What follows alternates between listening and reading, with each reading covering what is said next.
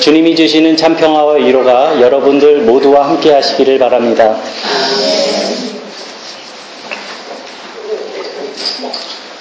오늘 본문의 이 사케오 이야기는 어, 성경에서 아주 가장 잘 알려져 있는 이야기 중에 하나입니다.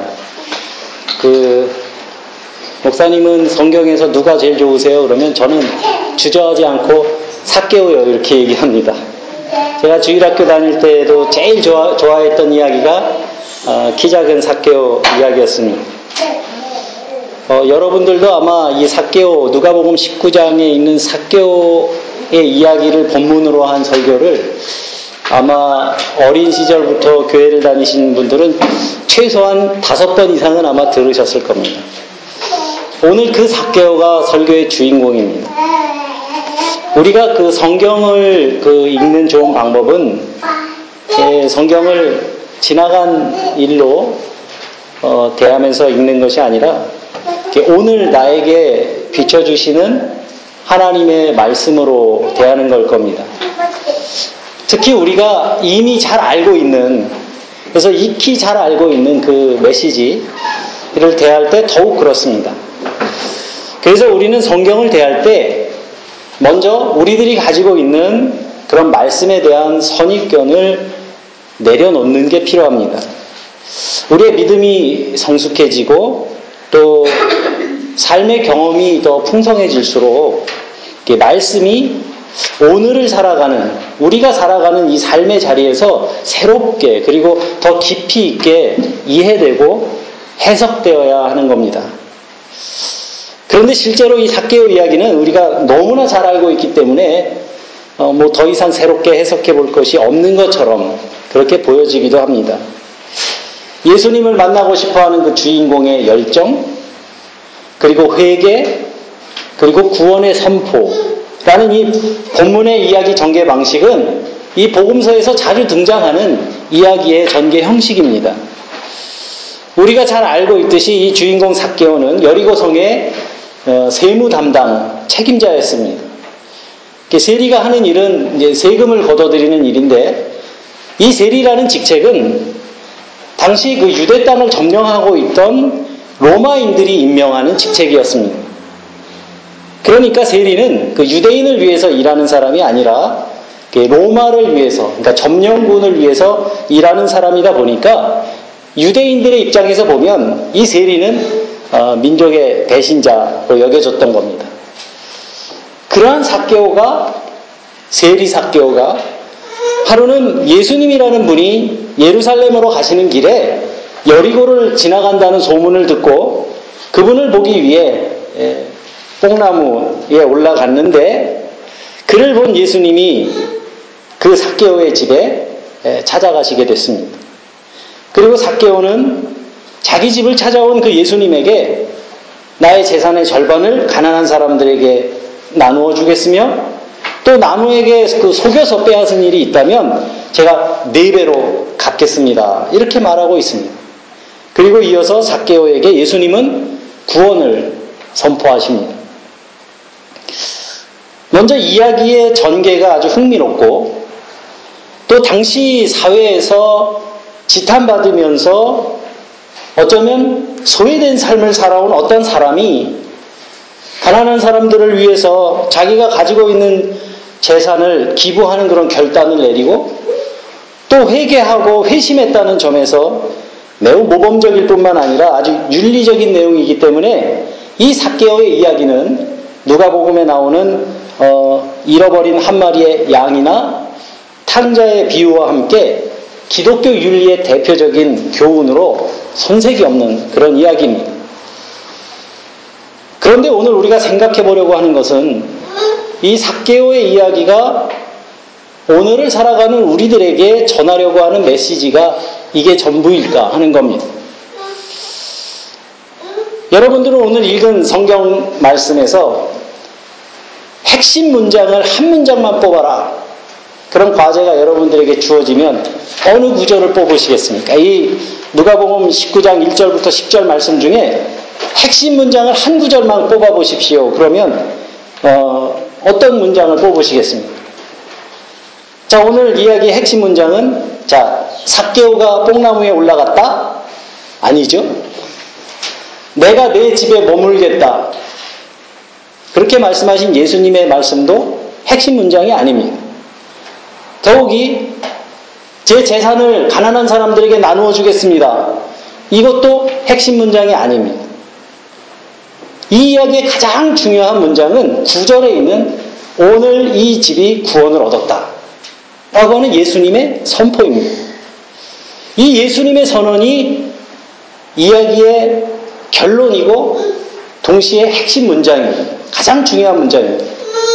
그 앞에 이야기들은 이런 결론을 얻기 위한 일종의 서론과 전개라는 말씀입니다. 그렇다면 우리가 생각해 봐야 할 것이 있는데, 그거는 예수님이 오늘 이 집에 이르렀다고 하는 선언하신 그 구원이 과연 무엇이냐는 겁니다. 먼저 생각해 보고 싶은 것은 예수님을 만난 이후에 사개오의 삶입니다.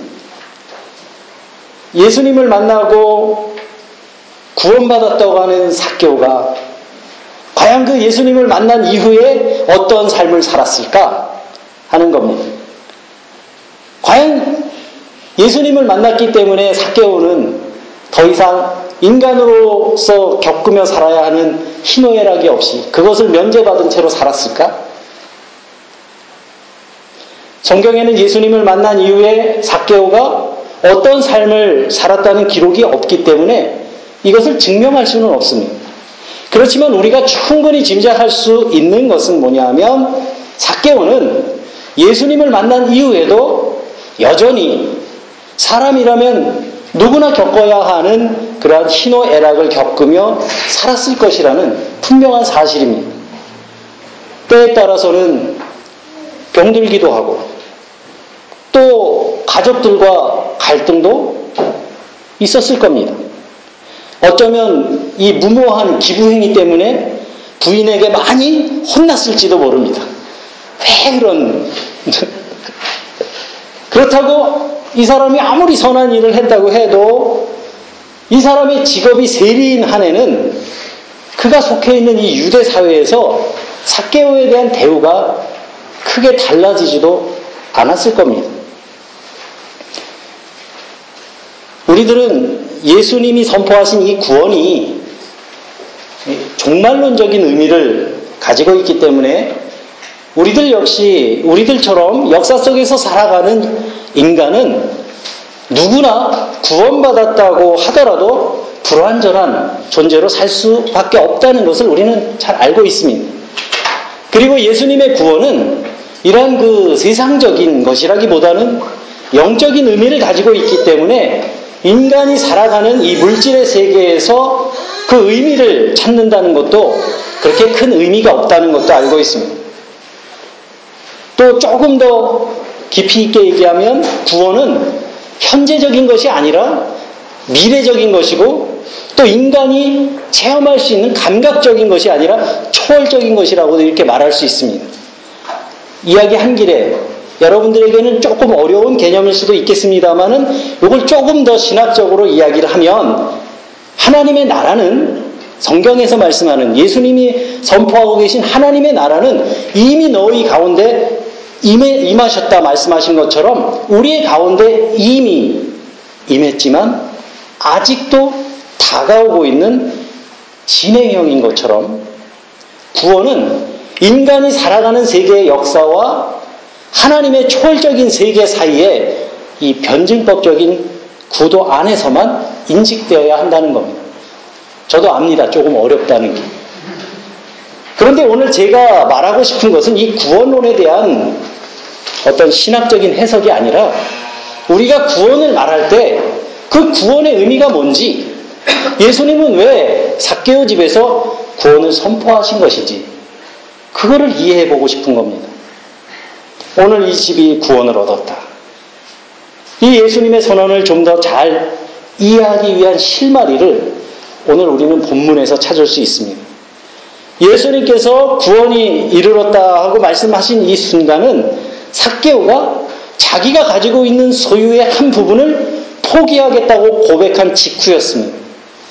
그래서 여러분들도 아마 그런 설교를 많이 들으셨을 겁니다. 보통은 일반적으로는 사개오가 이렇게 회심의 열매를 맺었기 때문에 그에게 구원이 임한 것이라고 생각하기도 합니다. 그리고 사실 사개오가 예수님 앞에서 보인 행동은 아주 모범적입니다. 훌륭한 행동입니다. 구원을 받을 만한 선한 일로 평가받을 만합니다. 그런데 여러분, 예수님을 만나기 위해 부끄러움을 무릅쓰고 뽕나무에 오른 이 사개오의 어떤 용기? 아니면 자기의 재산을 팔아서 가난한 사람들에게 나눠주겠다고 결심했던 그의 결단이 예수님으로부터 구원을 선포하게 한 동기가 됐다고 생각하는 것은 복음적이지 않습니다. 그건 복음이 아닙니다. 그 이유는 성경에 아주 잘 나와 있습니다. 구원은 인간이 어떤 선한 일을 해서 받는 보상이 아니라고 분명하게 성경에 기록되어 있습니다. 그런 생각은 구원을 선행의 대가로 이해했던 중세시대의 생각이었습니다. 중세시대에는 실제로 교회의 가르침이 그랬어요. 그런데 로마서 1장 16절 말씀에 기록되어 있듯이 구원은 믿음으로 말미암아 의롭다함을 얻는 전적인 하나님의 은총의 사건이지 그것이 인간의 선행의 결과가 아니라는 겁니다.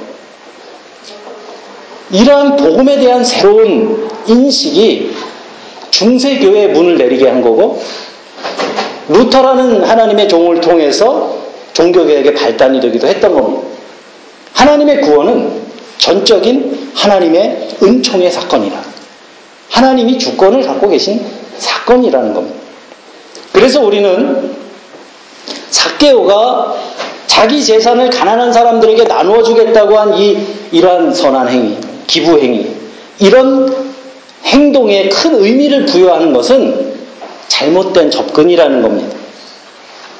더욱이 그, 그 대가로 구원을 얻었다라고 하는 해석은 다분히 인본주의적인 해석이라고 할 수 있겠습니다. 그리고 사실 사개오처럼 재산을 나눠주는 것이 예수님을 따르는 전제 조건이었다면 이 땅의 크리스찬들은 아시시의 프란체스코 성자나 아니면 마더 테레사처럼 절대적인 청빈의 삶을 살거나 아니면 동굴에서 살아야 됩니다. 이거는 평범한 그런 창조의 세계를 살아가는 우리들에게는 너무나 어려운 경지일 뿐만 아니라 그것이 절대적인 가치를 지닌 삶의 방식도 아닌 겁니다.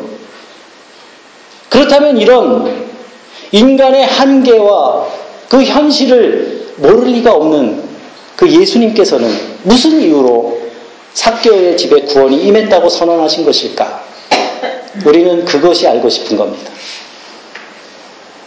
이 답을 알기 위해서 우리가 한 가지 주목할 것이 있습니다. 예수님께서 지금 이 집에 구원이 임했다는 말씀을 누구에게 하고 있는 거냐 하는 겁니다.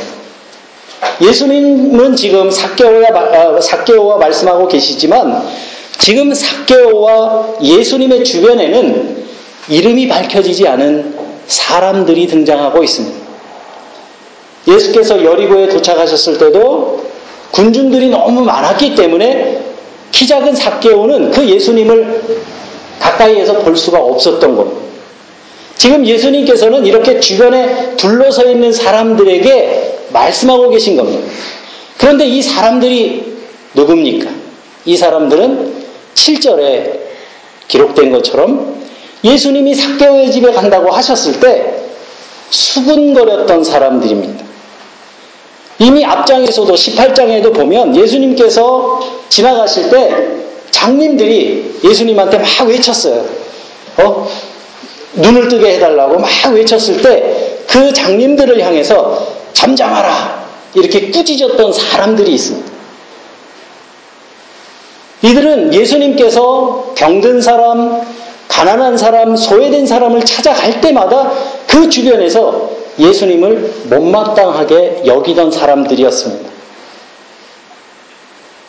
여러분, 사람들은, 사람은 내 생각과 삶의 방식이 다른 사람들을 거절하거나 또는 잘 받아들이지 않는 경향을 가지고 있습니다. 저는 우리 김상윤 집사님 기도하실 때 깜짝 놀랐어요. 어떻게 저런 기도를 하실까? 내가 오늘 준비한 말씀인데. 놀라웠습니다. 그뿐 아니라 때로는 그러한 사람들을 적대감을 가지고 대하거나 그냥 아예 무관심으로 마음을 닫아버리기도 합니다. 그리고 마치 오늘 본문에서 수근거리던 사람들처럼 그런 일들이 나, 나를 보호하기 위해서 필요한 일이라고 생각합니다. 이 사람들에게 예수님의 가르침이라고 하는 것은 그들이 늘상 들어왔던 말씀과는 다른 차원의 말씀이었고 예수님의 행동은 이 사람들이 생각하는 기준에 맞지 않는 괴이한 행동이었던 겁니다. 저는 이렇게 예수님의 둘레에 서 있던 사람들의 이러한 마음을 닫혀진 세계의 마음, 이렇게 표현하고 싶습니다. 오늘 우리가 살고 있는 삶의 자리에서도 이런 일은 흔하게 반복되고 있는 것 같습니다. 뭐 어떤 특정 지역의 출신의 사람이라고 해서 좋아하지 않는다거나 아니면 인종차별 같은 일이 뭐 그런 경우에 해당할 겁니다. 그리고 같이 예수 믿는 사람들끼리도요, 다니는 교회만 달라도 그리스도 안에 한 형제 자매라는 그런 말은 남의 얘기로 느껴질 때가 참 많습니다. 그리고 기독교인들 중에 편협하고 독선적인 그런 신앙을 마치 독실한 신앙인 것처럼 생각하는 경우도 많습니다. 나와는 믿음이 다른 사람을 판단하거나 정죄하는 것으로 나타나고 다른 종교를 대하는 그런 적대적인 태도에서 나타나기도 합니다. 또 설교자로서 설교하는 사람으로서 가끔 느끼는 건데 많은 사람들은요 이미 자기가 듣고 싶은 말씀을 딱 정해 놓습니다. 말씀 속에서 나를 고쳐주시는 하나님의 말씀을 발견하려고 노력하기보다는 이미 정해진 나의 틀과 형식을 벗어나는 그런 메시지가 들려올 때 잘 받아들이지 않습니다. 결국 이러한 배타적인 그런 마음은 자신의 믿음과 이 기독교의 예수 주님의 가르침에 이 말씀을 아주 편협하고 옹졸한 것으로 만들어 버리고 마는 겁니다. 저는 이런 마음을 닫힌 세계를 살아가는 마음이라고 생각합니다. 그리고 예수님 주변에서 웅성거리던 그 주님을 보면서 그 행동을 자기들이 도무지 이해할 수 없는 행동을 하는 예수님을 보면서 웅성거렸던 그러한 사람의 모습입니다. 오늘 예수님 말씀에는 두 개의 핵심 문장이 있습니다. 그거는 구원이 임했다. 그리고 하나는 인자는 잃어버린 자를 찾아서 구하러 왔다. 구원하러 왔다. 이 두 문장이 가장 중요한 문장입니다. 앞에 것은 하나님의 아들 그리스도 예수의 선포이고 뒤에 것은 예수님의 사역입니다. 그런데 여기서 중요한 것은 이 예수님의 선언은 주변에서 수근거리던 사람들의 상식과 예상을 벗어나는 말씀이라는 거예요. 그리고 당시 유대 사람들의 일반적인 통념과 생각의 틀을 벗어나는 일탈이었습니다. 그래서 예수께서는 그들의 그런 마음을, 닫힌 마음을 보고 계신 겁니다. 그곳에 둘러서 있던 사람들은 유대인들인데 유대인들의 그 통념을 따르면 구원은 세리 사케오 같은 죄인이 아니라 지금 예수님 그 주변에 둘러서 있는 이 바리새인들과 같은 의인들에게 임해야 하는 겁니다. 모범생들이죠. 그리고 이스라엘의 전통에서 인자는 인자라고 하는 것은 이스라엘 백성을 구원하러 오는 존재해야 하는데 지금 예수께서는 스스로 인자라고 하시면서 잃어버린 자를 구원하러 왔다. 이렇게 선포하고 계신 겁니다. 지금 예수님께서는 하나님의 구원의 사역을 이 종교라고 하는 좁은 틀 안에 가둬놓고 그 안에서 결론 내리고 규정하던 사람들의 그런 통념을 과감하게 허물어 버리시는 겁니다. 예수님이 선언한 구원은 지금 주변에 둘러서서 하나님 앞에서 자신을 의롭게 여기던 모범생들에게 보장된 당연한 결과가 아니라 이 사람들의 예상과 기대를 완전히 뒤집어 엎는 사건이었던 겁니다. 하나님의 구원은 이렇게 인간적인 기대를 뛰어넘어서 발생하는 것인데 그런 하나님의 구원의 사건을 편협하기 이를 데 없는 그런 인간적인 틀 속에 가두려는 시도를 주님은 불신앙으로 보신 겁니다. 주님은 인간을 하나님의 피조물로 인정하는 것이 아니라 스스로 자신이 신을 창조해내려고 하는 인간의 교만함을 꿰뚫어 보고 계신 겁니다. 이 말을 뒤집어서 우리가 생각해 본다면 하나님의 일에 자신을 내어놓는 것, 그런 마음, 그것이 참된 믿음이며 하나님 나라에 합당한 열린 세계를 살아가는 사람의 모습인 것입니다. 지금 이 사개오 집에서 벌어지고 있는 이 묘한 긴장감의 정체가 바로 이것입니다. 닫힌 세계의 사람들과 사개오라는 죄인을 통해서 드러내시는 그 믿음의 열린 세계가 충돌하고 있는 현장입니다.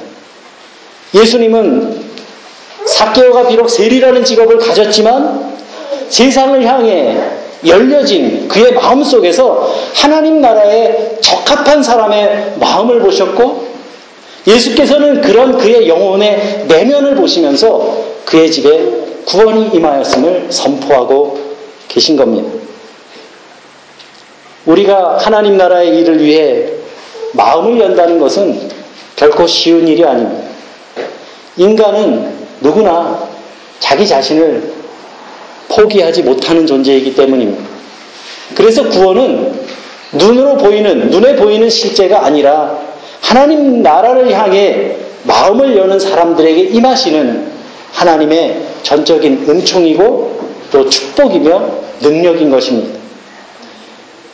오늘 열린 세계로 초대하시는 이 하나님의 부르심에 기꺼이 응답하며 살아가시는 저와 여러분들이 되시기를 주님의 이름으로 기원합니다. 함께 기도하겠습니다. 자비하신 아버지 하나님, 이 시간 우리 안에 닫혀진 마음을 주님 앞에 내어놓고 고백하며 회개합니다. 나의 입술의 기도가 나 자신만을 위한 기도였음을 고백합니다. 주님 용서하여 주시고 우리에게 하나님의 나라와 교회를 위해 기도할 수 있는 입술을 허락하여 주옵소서. 내가 베푼 사랑이 나를 사랑하는 사람만을 사랑하는 부족한 것이었음을 주님 고백합니다. 용서하여 주시고 우리에게 주님이 우리를 사랑하신 것 같이 서로 사랑하는 그런 마음을 허락하여 주옵소서. 우리에게 용서하는 마음이 없었음을 주님 고백합니다. 다른 사람을 판단하고 정죄하지만 당신 앞에 드러나는 나의 교만과 이기심을 깨닫지 못했음을 용서하여 주시고 치유해 주시기를 원합니다. 사랑의 주님, 우리 안에 기도의 영을 새롭게 하여 주셔서 우리가 드리는 이 예배가 하나님이 기쁘게 받으시는 신령과 진정의 예배가 되게 하여 주옵소서 예수님의 이름으로 기도합니다.